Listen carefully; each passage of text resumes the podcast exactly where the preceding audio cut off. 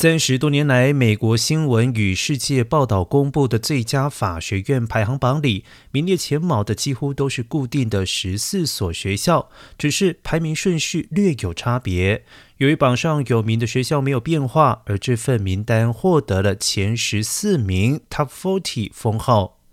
而从其中任何一所法学院毕业，职业生涯将有高人一等的待遇，包括薪水较优渥，有机会进驻最高法院担任助理。然而，越来越多法学院不愿继续配合美国新闻与世界报道的排名制度。耶鲁大学、哈佛大学法学院上个星期相继宣布退出美国新闻与世界报道排名之后，如今至少有另外四所前十四名的法学院跟进，包括了史丹福大学、乔治城大学、哥伦比亚大学、伯克莱加大。